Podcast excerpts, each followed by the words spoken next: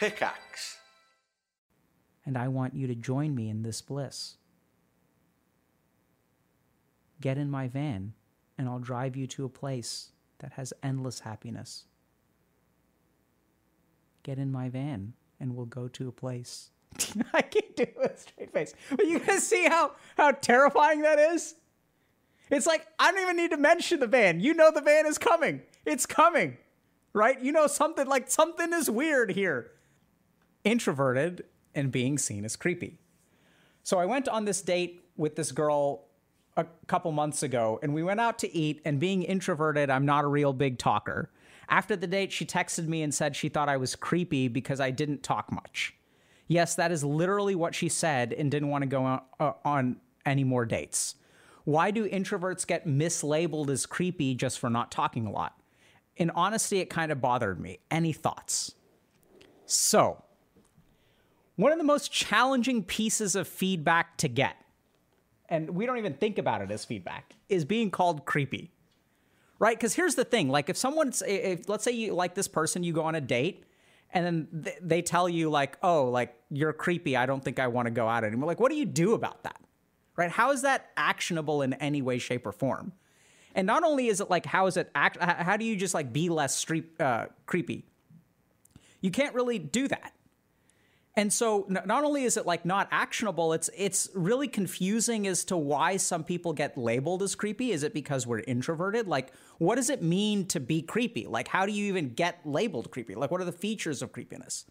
And this is why it's so challenging, is because, like, people will use this word a lot, right? Oftentimes in dating and relationships. But it's the kind of thing that is devastating. It's like a devastating label to receive, and absolutely nothing you can do about it.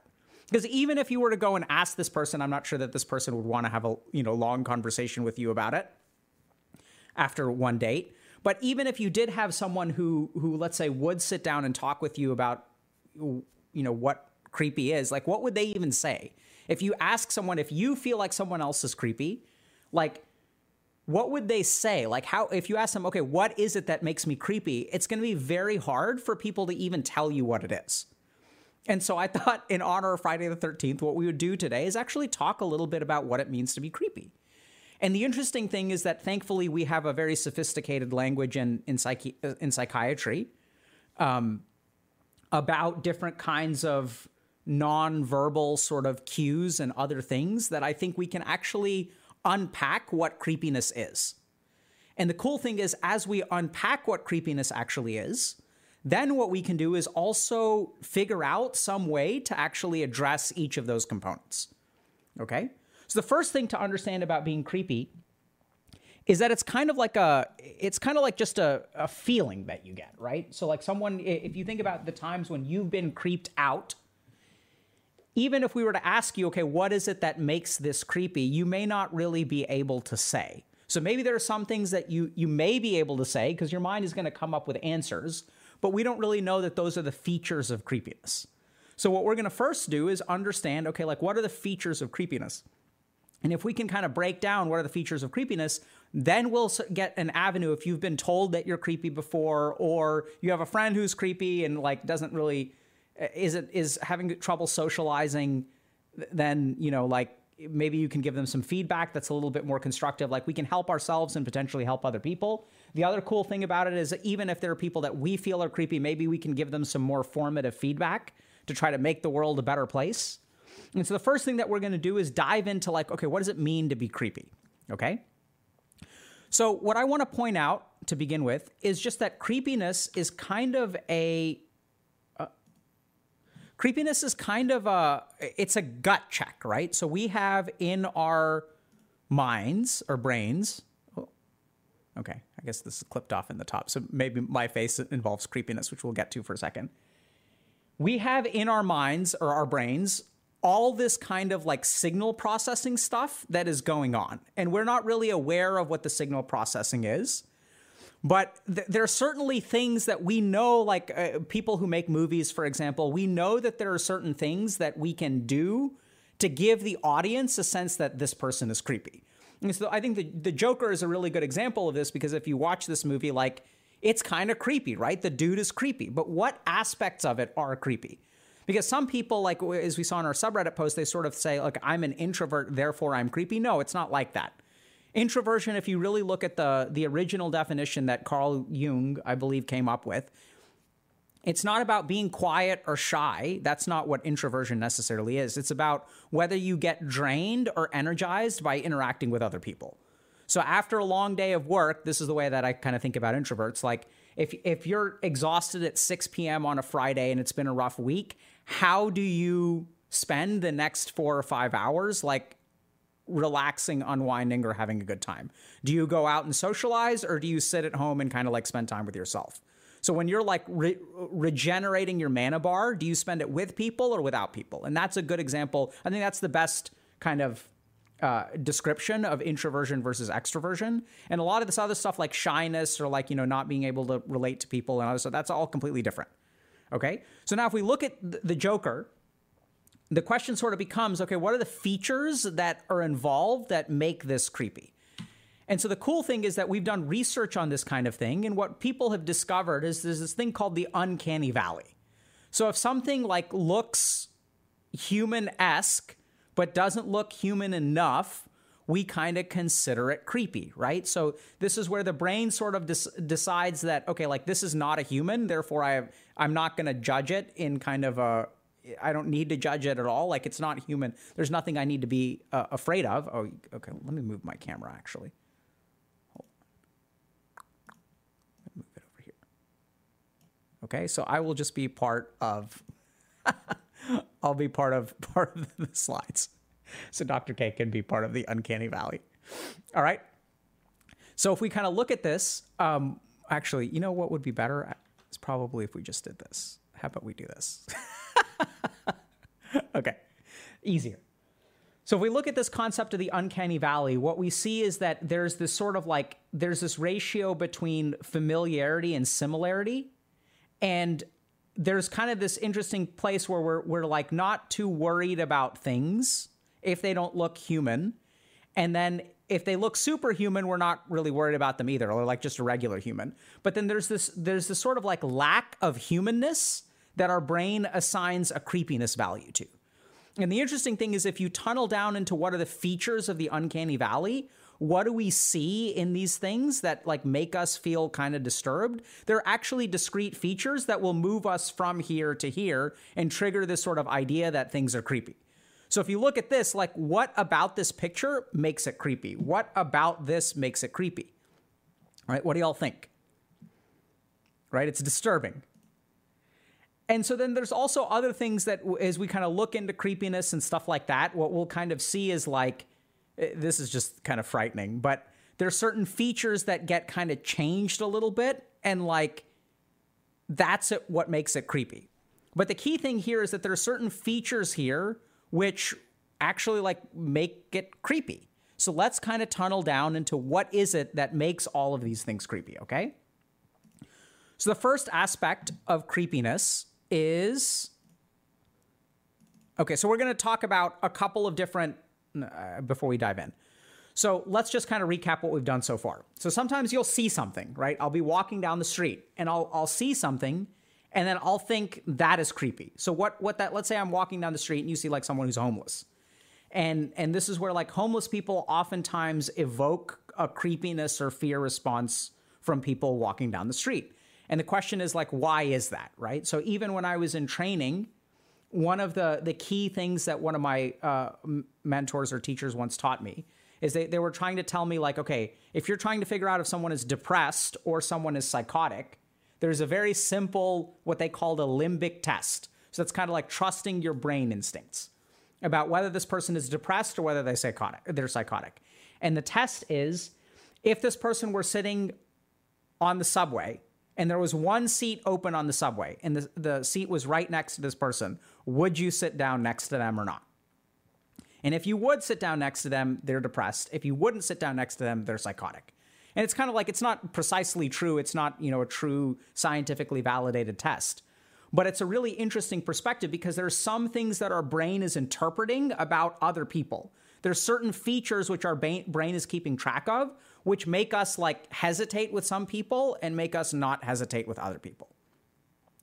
So So the other interesting thing is that we can lean on a couple of different areas of research. So one is attachment theory and some of those things in terms of child development.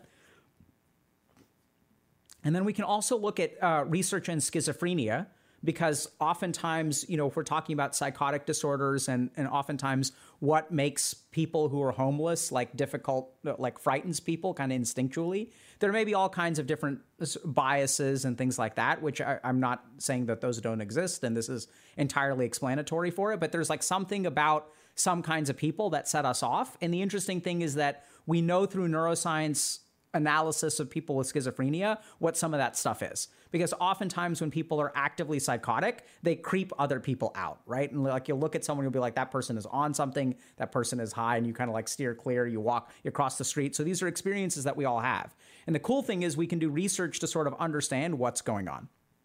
Okay, so the first thing to understand about creepiness is what we call fixed affect. So fixed affect is, so affect is the display of emotion on your face. So when we think about it, like fluctuating affect in a normal kind of way, it, like a certain amount of fluctuation in your facial expressions calms other people down. Okay. So like, I'll give you guys a simple example. We're going to do it real quick, right? So if I go like this, right, this is great. Now, like, think about, how do you feel if I'm doing something like that, right? If I just start smiling, I was like, hey, how's everybody doing today? There's something about that that could be comforting, or maybe you're smiling too. You're like, what is this guy doing, right? And then if I stop fluctuating it,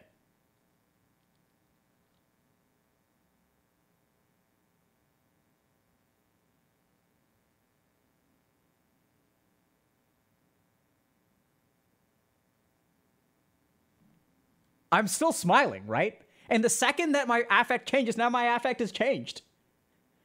Like, and so all it takes is fluctuation of affect.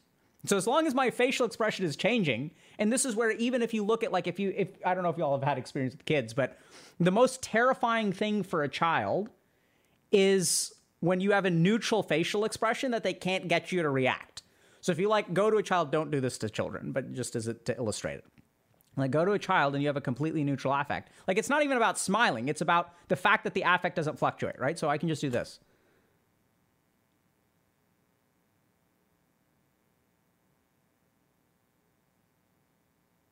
And that's creepy. It's freaking creepy, right? Y'all see that? So there's not a fluctuation of affect. And then if you do that with a kid, what the kid will do is they'll like try to get you to respond. So first they'll make a noise. They'll like start laughing. They may like touch your face. They'll do something cute. They'll like show you something. They're like going to try to get some kind of reaction. And then like, if that doesn't work, they're going to start crying, like anything to get you to react. And so sometimes part of what we'll get to, like, why this is a problem for people, but the first thing to understand about creepiness, and we can even look at things like, we can go back to our, you know, kind of Joker, taking a quick look at the Joker. Okay. And what we find is that like this has a certain amount of like, if y'all have seen the Joker, you know that he kind of like laughs inappropriately, right? So like he just smiles for way too long. And that's partially potentially why clowns are creepy. But what we see is a non-fluctuating affect leads to people feeling creepy. Okay. Next thing to talk about. Oh. Oh, noes. My notes went away. Okay.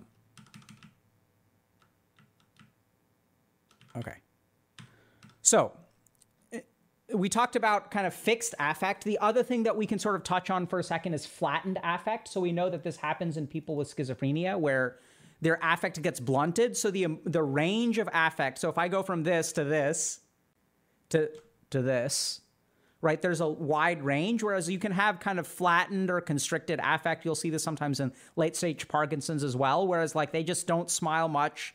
They don't get very sad. So there's like a flattening of the affect. So instead of going like this, what I can do is I'll just do this.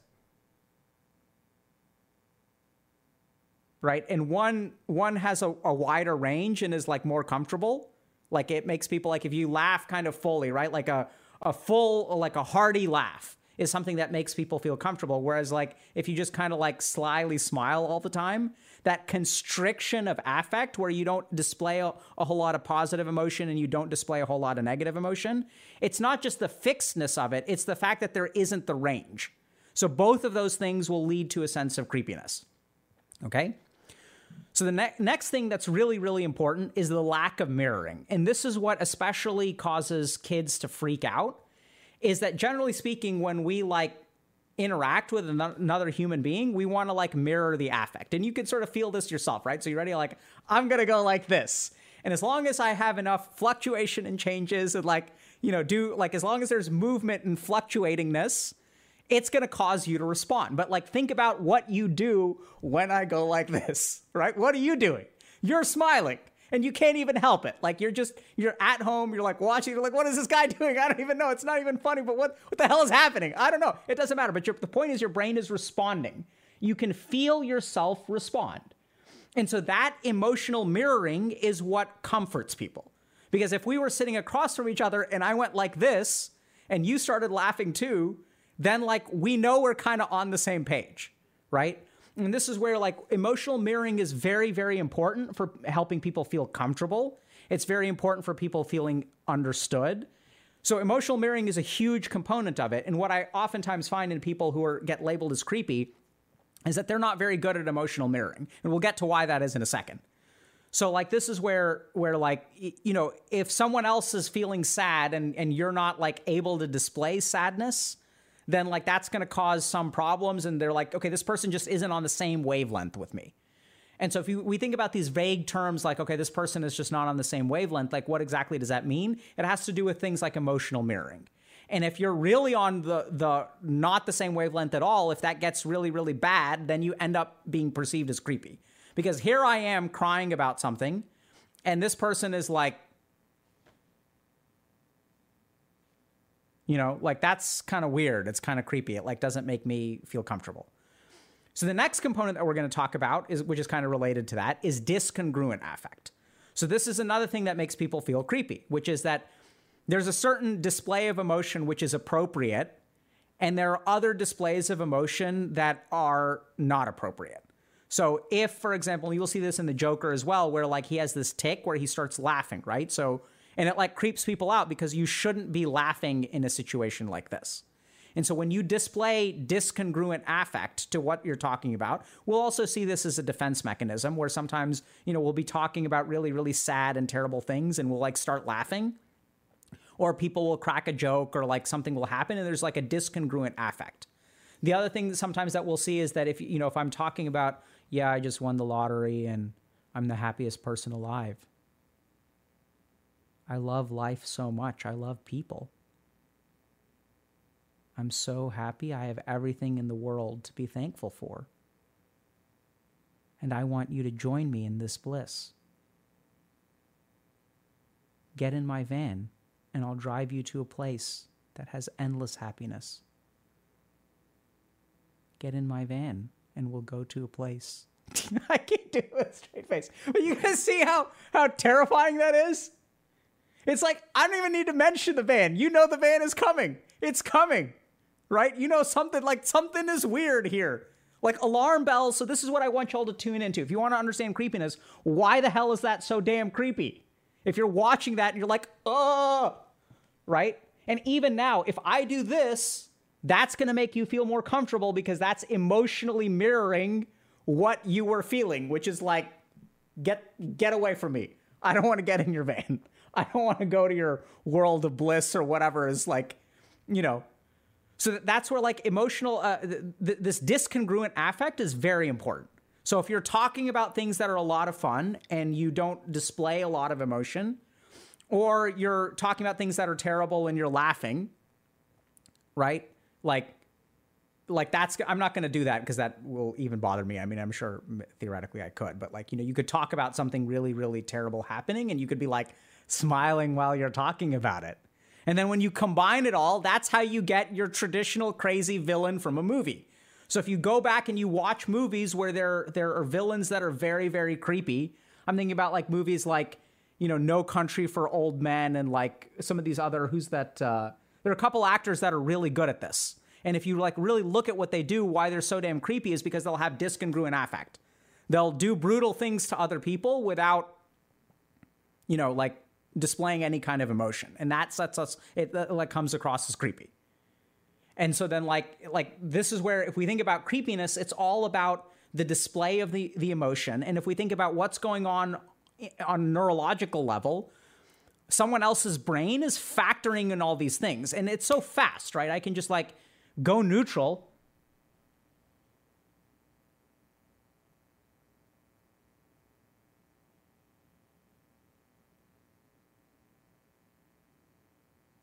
And like, it happens instantly. It's like, what the hell is that? And so when you're thinking about, you know, if someone calls you creepy, it's like the reason they can't tell you what's wrong is because it's that circuit of the brain that's active. Now, I'm not saying that you're behaving the way that I am. I don't think people are, hopefully it's not that bad, because I'm really doing gigantic caricatures. But there are features of that that are going to become really important, which we'll kind of get into soon. Okay? So there's one more thing that makes people hella creepy, which is responding to internal stimuli. So generally speaking, once again, are the empathic circuits of our brain are kind of like attuned to what's going on. And generally speaking, people respond to like certain signals in the environment, right? So if you're like eating dinner and someone gets up and like gets down on one knee and pulls out a ring and is proposing to someone, everyone in the environment is going to be tuned to that person, right? And then like everyone's kind of like tuning in to this external stimulus, and we're all sort of responding together. So when we sort of all respond, like when we have this kind of like crowd mentality of responding together, we're like, that's very like emotionally comforting. Even if you think about things like peer pressure, right? Let's all get out our pitchforks. We all rile each other up, and then like we're all on the same, like we're, you know, stamping our pitchforks and we're like, you know, down with whatever. Like, so whatever is happening, we're all kind of doing it together. And we have this kind of mob mentality. So if you think about it, the mob mentality, whether it's good or bad or whatever, it's just how human beings work. So when you are not in the same wavelength as other people, when you're not responding to external stimuli and you're instead responding to internal stimuli, that's very creepy. So in the case of something like a psychotic disorder or, you know, substances of abuse where people are like hallucinating and stuff, that creeps people out. Why does it creep people out? Because this person is like responding to stimuli that you can't see.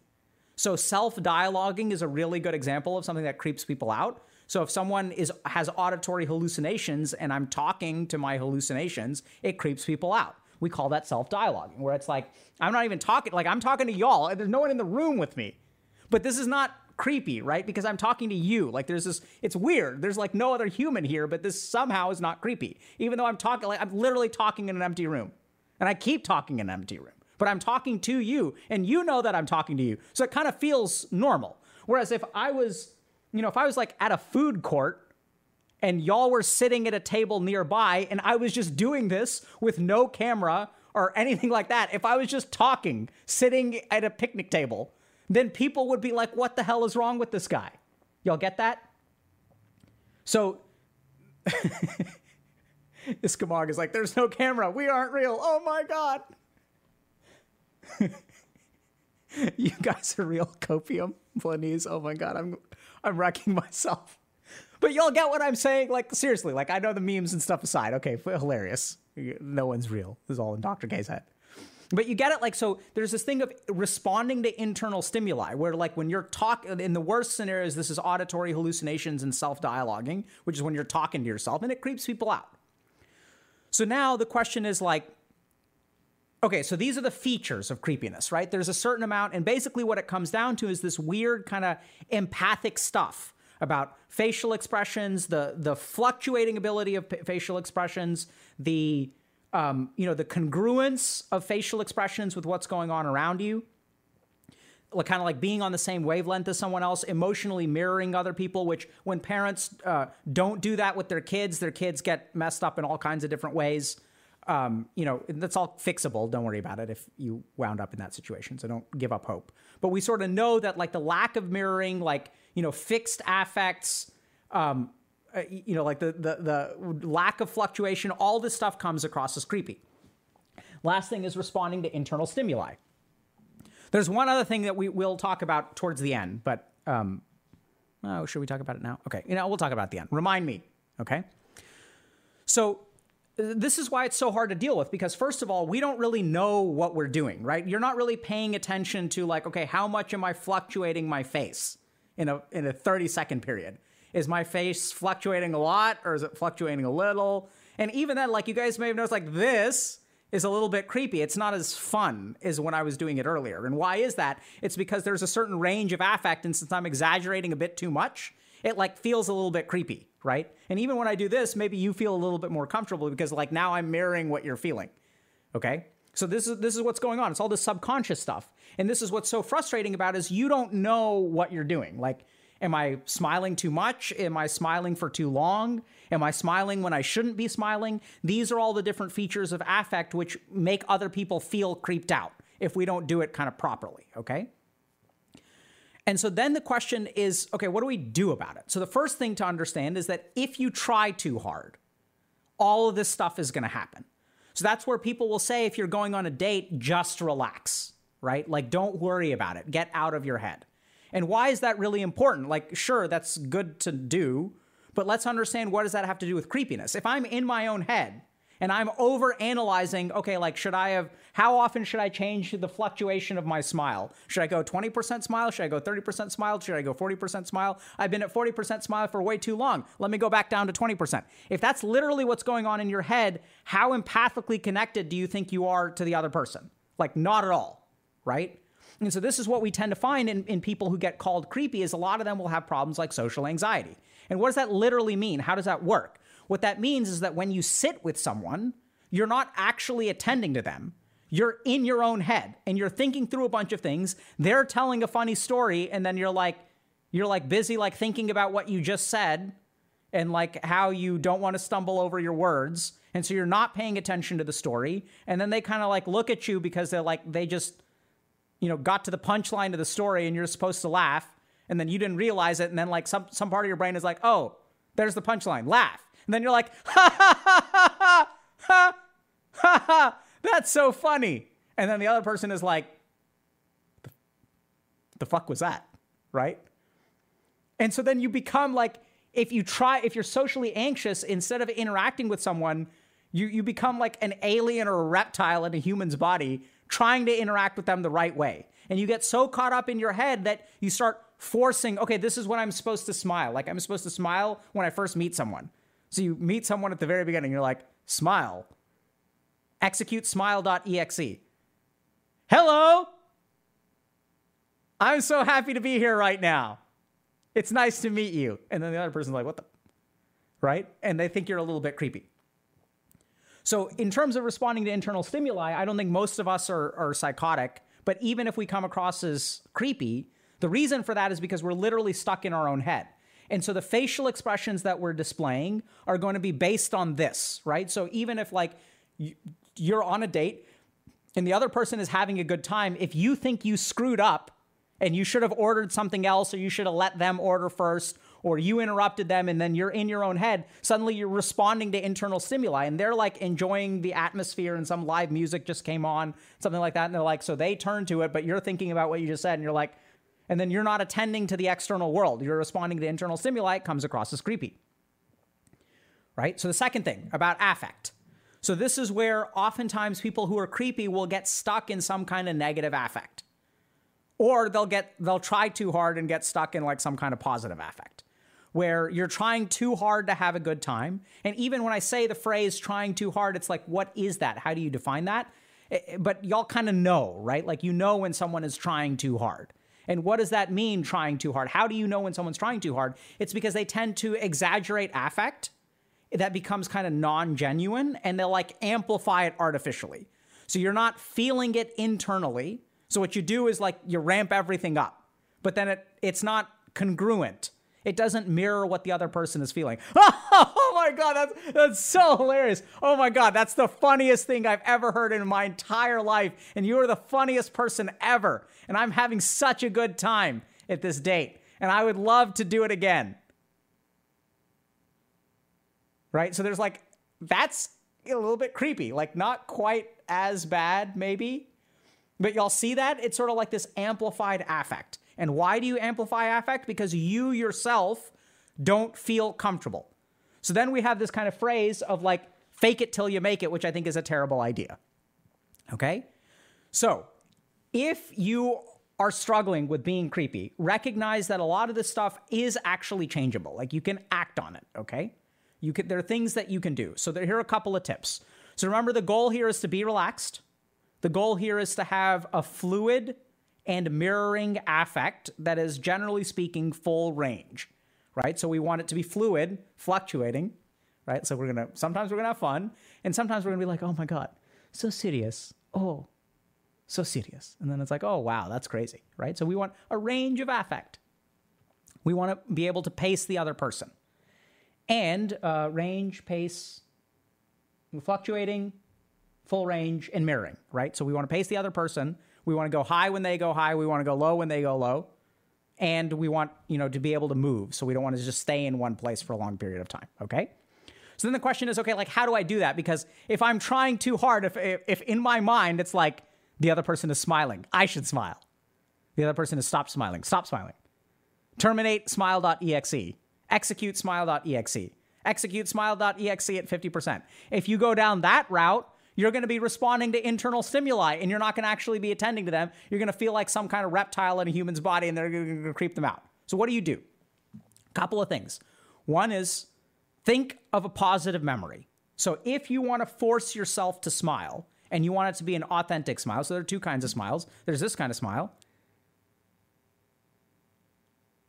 which is creepy, right? Because the smile doesn't reach my eyes, is what people say. And then there's like this kind of smile, which is like a little bit better, right? It's a little bit better. So there's kind of a full face smile. And the way that you do those two things, if I tell myself to smile, what you're actually going to do is you're going to just do this, which is kind of creepy, right? Doesn't touch your eyes. Whereas if I think about, like, how much my kids love Pokemon, it's going to make me feel like more emotionally connected, and I'm going to smile more naturally.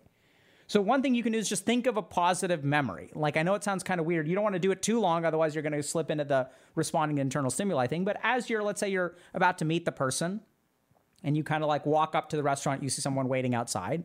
And as you're walking up, like, just think about, like, man, that, it's Overwatch 2's player base has dropped by 99%. God, that's got to suck for the Overwatch devs, right? And you're just thinking about that. And as you walk up, you're going to have some kind of active fluctuation and generally speaking, lulls, right?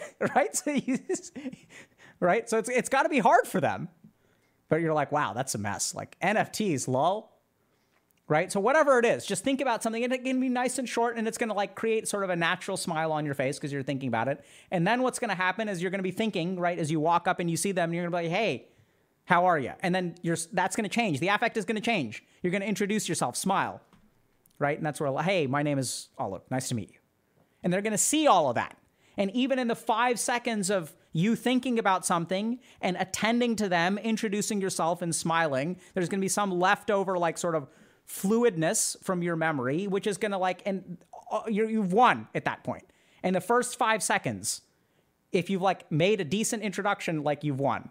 On the flip side, for those of y'all that are paranoid, if I screw up the first 5 seconds, does it mean that I'm screwed for the rest of the day? No, not at all, right? But that's kind of a key tip, to evoke some kind of internal emotion. Don't dwell in the memory, don't get lost in the memory, but just kind of evoke that emotion, let it sort of relax you a little bit, think a little bit positively, and then go into the interaction.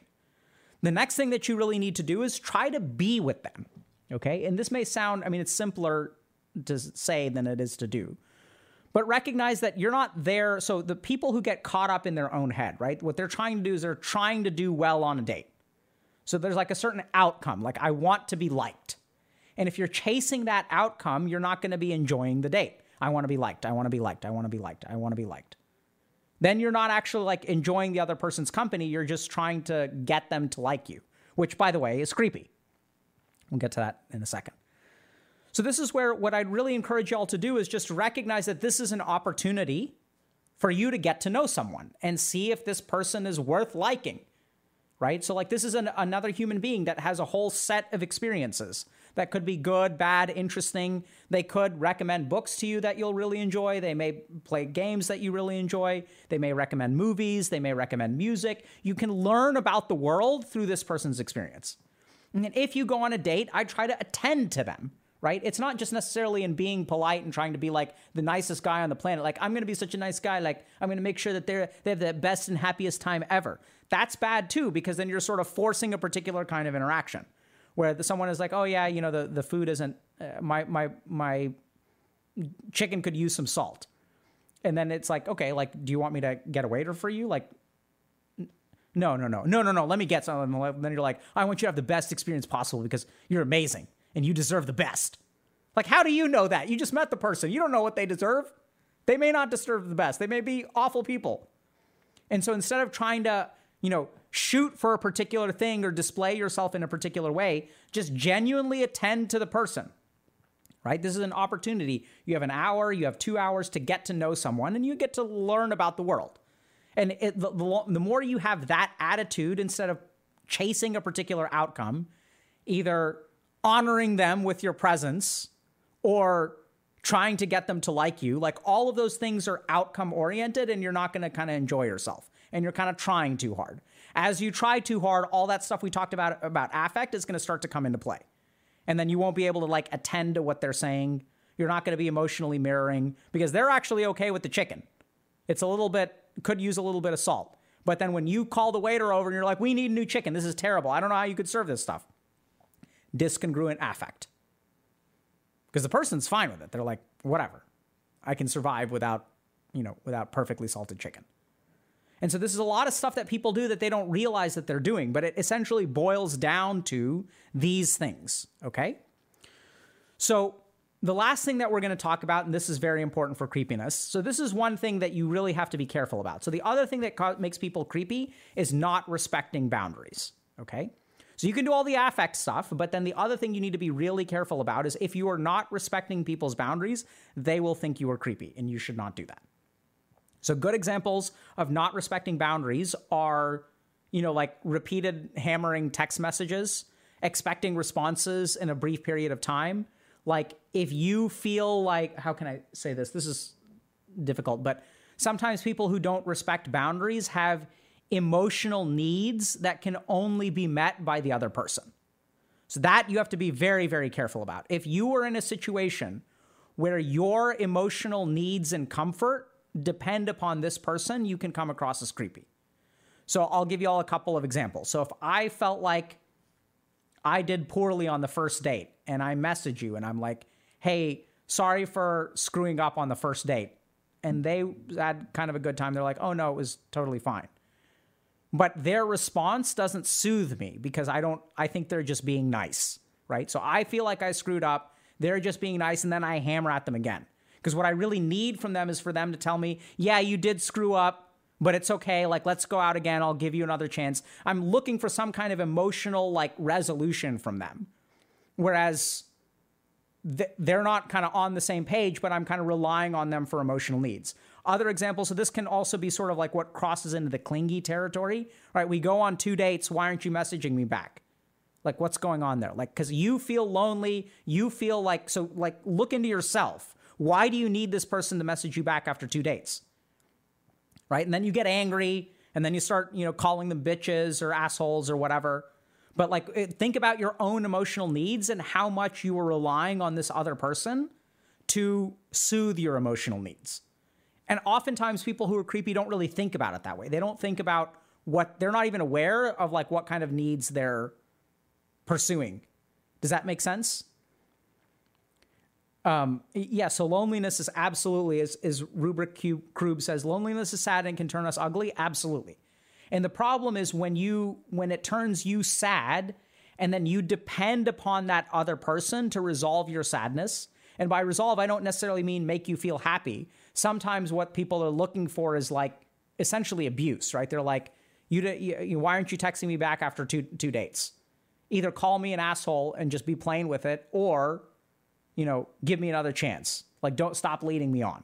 So we're looking for some kind of resolution. So be very careful about your own emotional needs and how much responsibility for soothing those things or addressing those things you put on the other person. That's going to lead to boundary problems.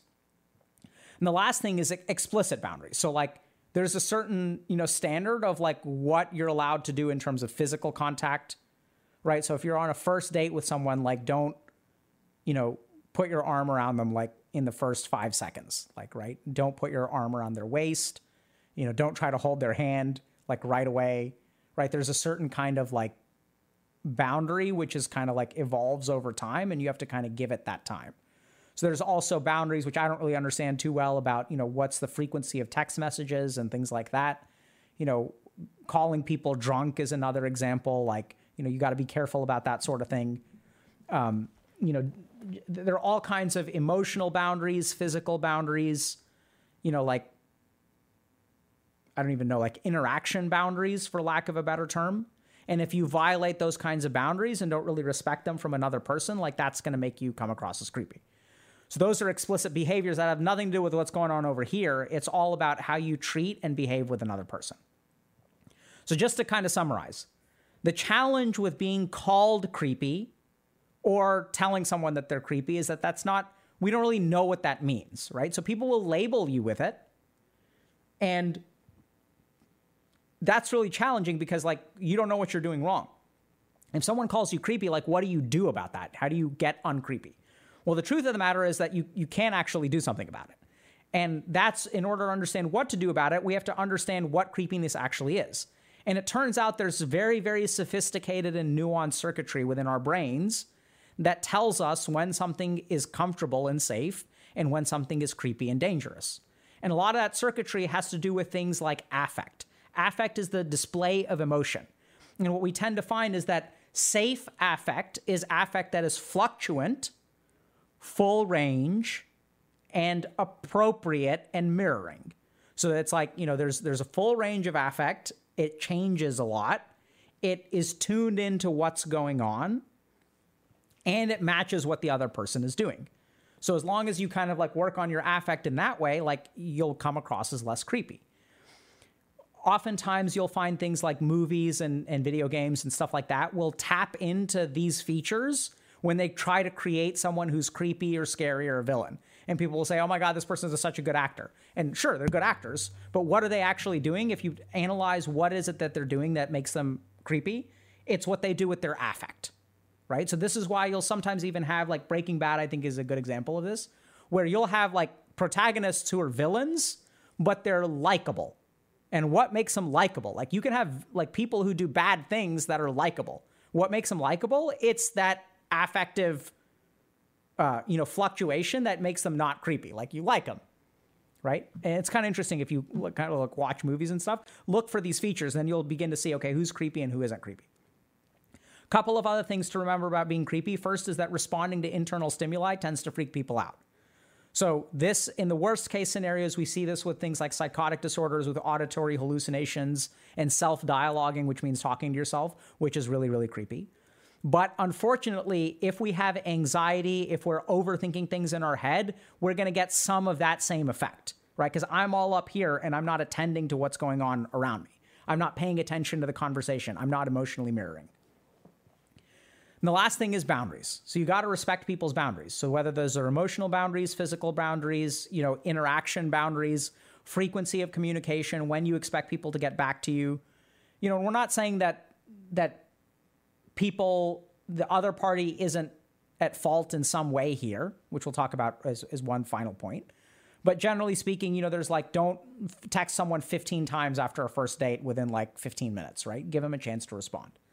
The last thing to remember, and this is unfortunate, but sometimes people will call you creepy just because they feel uncomfortable. And it may not be that you're doing anything wrong. So some people who have a low discomfort tolerance, right? So people who get triggered easily, for example, or people who don't know how to, you know, communicate effectively.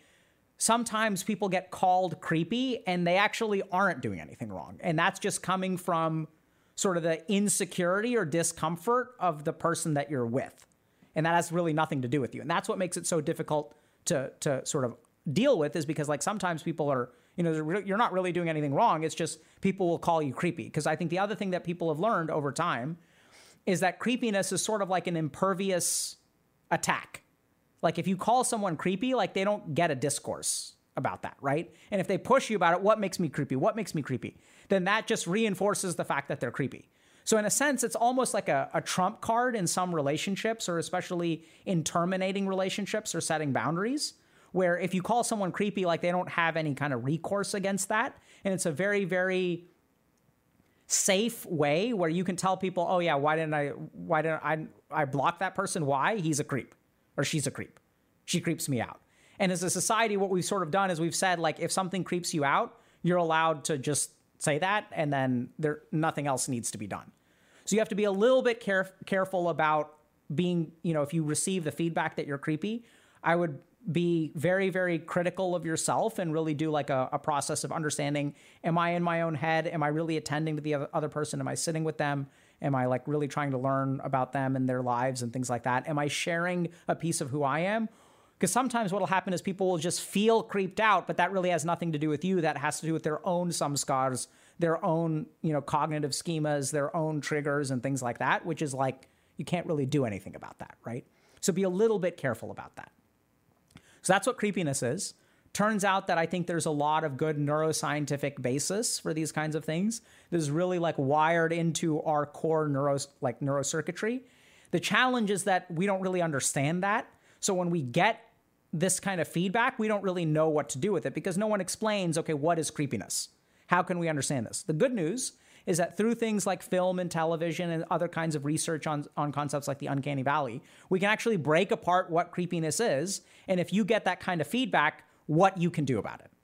Make sense? Good. Questions? Yeah, so your turn, my turn is saying if it's many people who are always telling you you're creepy rather than just one person, then that can help. Very good point. Right? So how do you know if the creepiness is on your end or if it's the other person's like discomfort? That depends on the consistency of the feedback.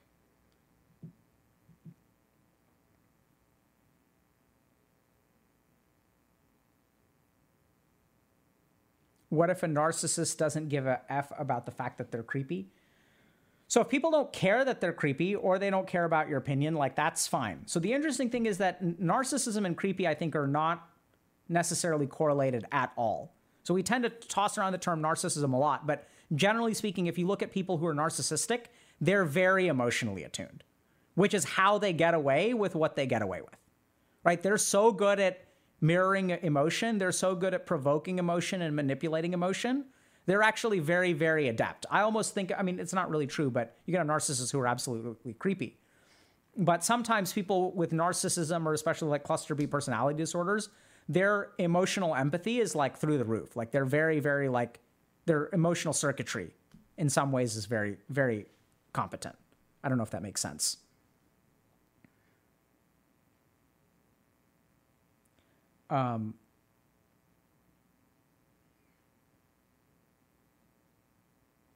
So Acid Army Gaming is, how can you tell what other person considers too much texting? There should be like a safe number in a certain amount of time, right? Yeah, I don't really know. What do y'all think? Like, what's the acceptable? Because I don't, you know, I don't like meet people on dating apps and stuff. So I don't know what the acceptable number is. I don't know what the frequency of texting, you know. Yeah. So JK Ray is saying, ask them about that. I think that that's an excellent point. The one thing that you've got to be kind of careful about is that asking too many things about boundaries and stuff early on can be creepy, right? So if we go on one date and I'm like, okay, tell me what makes you comfortable in terms of frequency of texting and stuff like that. Tell me what makes you comfortable with this, with that. Generally speaking, I'm a big fan of just asking people.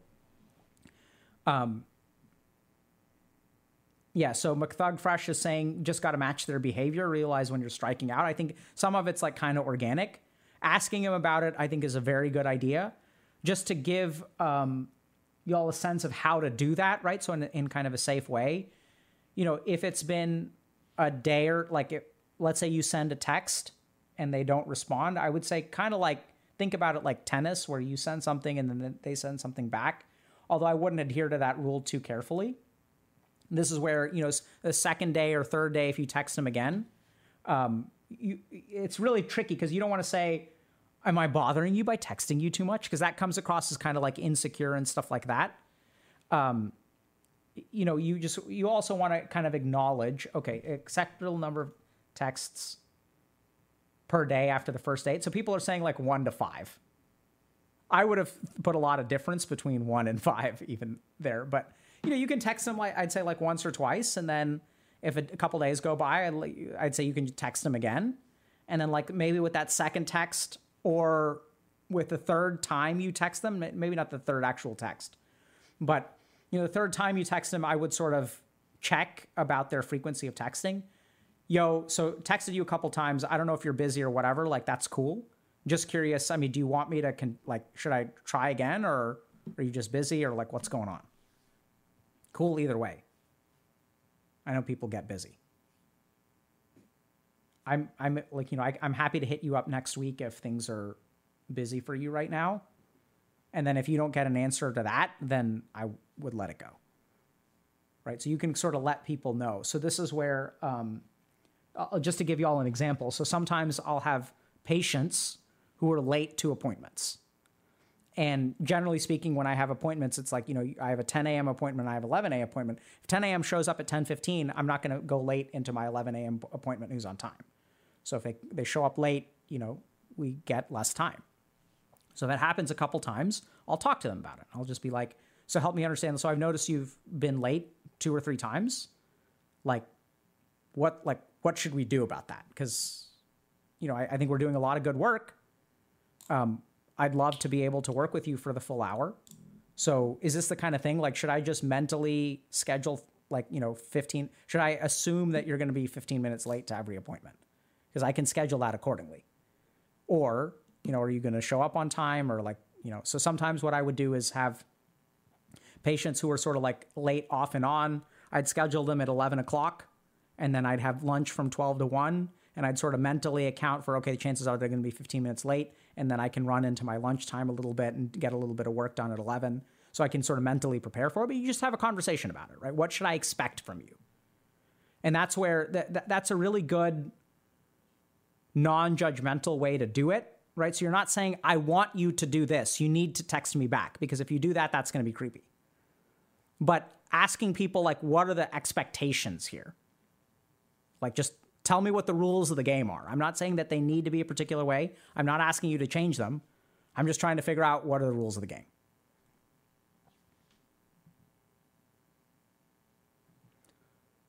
Wriggle-Chi is saying, also try to let them initiate text conversation once in a while. That way you know if they are interested. Yeah. How could someone work on incongruent affect? That's a really good question. Arifon123. So the first thing to understand about incongruent affect is that some of it is like a healthy, normal adaptation. So even if y'all watch the, you know, the interview with Iron Mouse, I think that's a good example of sort of like incongruent affect, which we see a lot. It's very normal for people to laugh when they're talking about like terrible things happening to them, right? Because it's a defense mechanism. It's humor. So sometimes incongruent affect is just a consequence of a defense mechanism. And so if that's the case, then like you just need to be aware of that, right? And then like sort of ask yourself, why can't I sit with this emotion the way that it is? Like, what makes it really uncomfortable for me to, you know, sit with this? So also joking, sometimes with my male patients, we would sometimes talk about, you know, when we have some heavy emotional experience, one of us would crack a joke. And sometimes they would be dick jokes. And so instead of actually making the dick joke, what we learned to do is say like, okay, now feels like one of those moments where, you know, a dick joke would really cut the tension. And then we'd kind of laugh about that. And then we wouldn't need to make the joke anymore because we're acknowledging a little bit, and then we're going to stay in that kind of negative space. Does that make sense?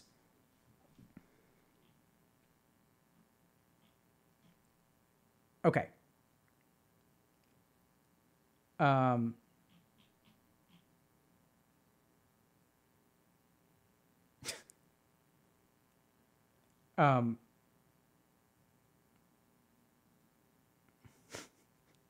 Okay.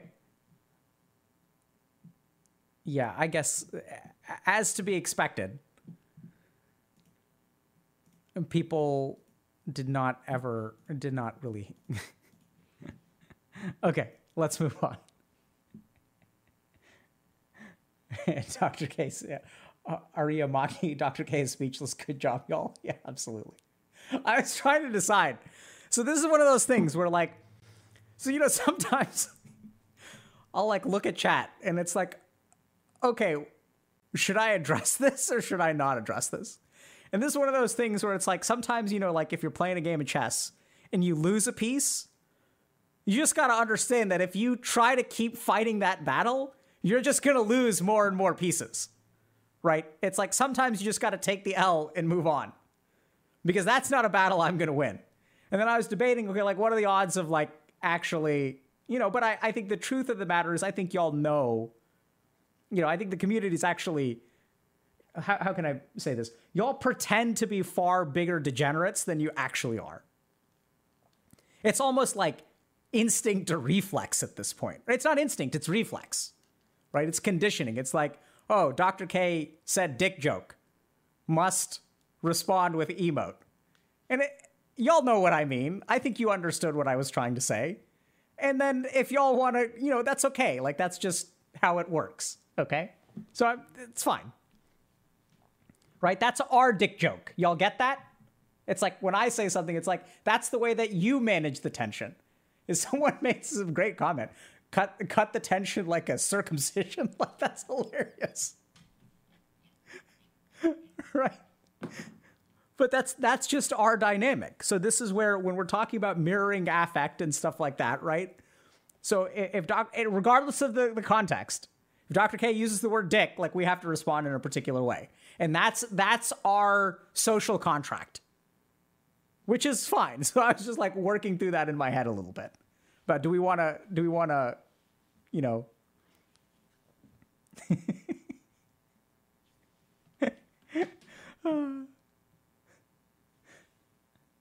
right? You can't, saying, can't argue with the contract. You're right. You can't. And even then I tried to go meta with the contract and y'all handled it for a little bit. And then now it's like, nope, back to it.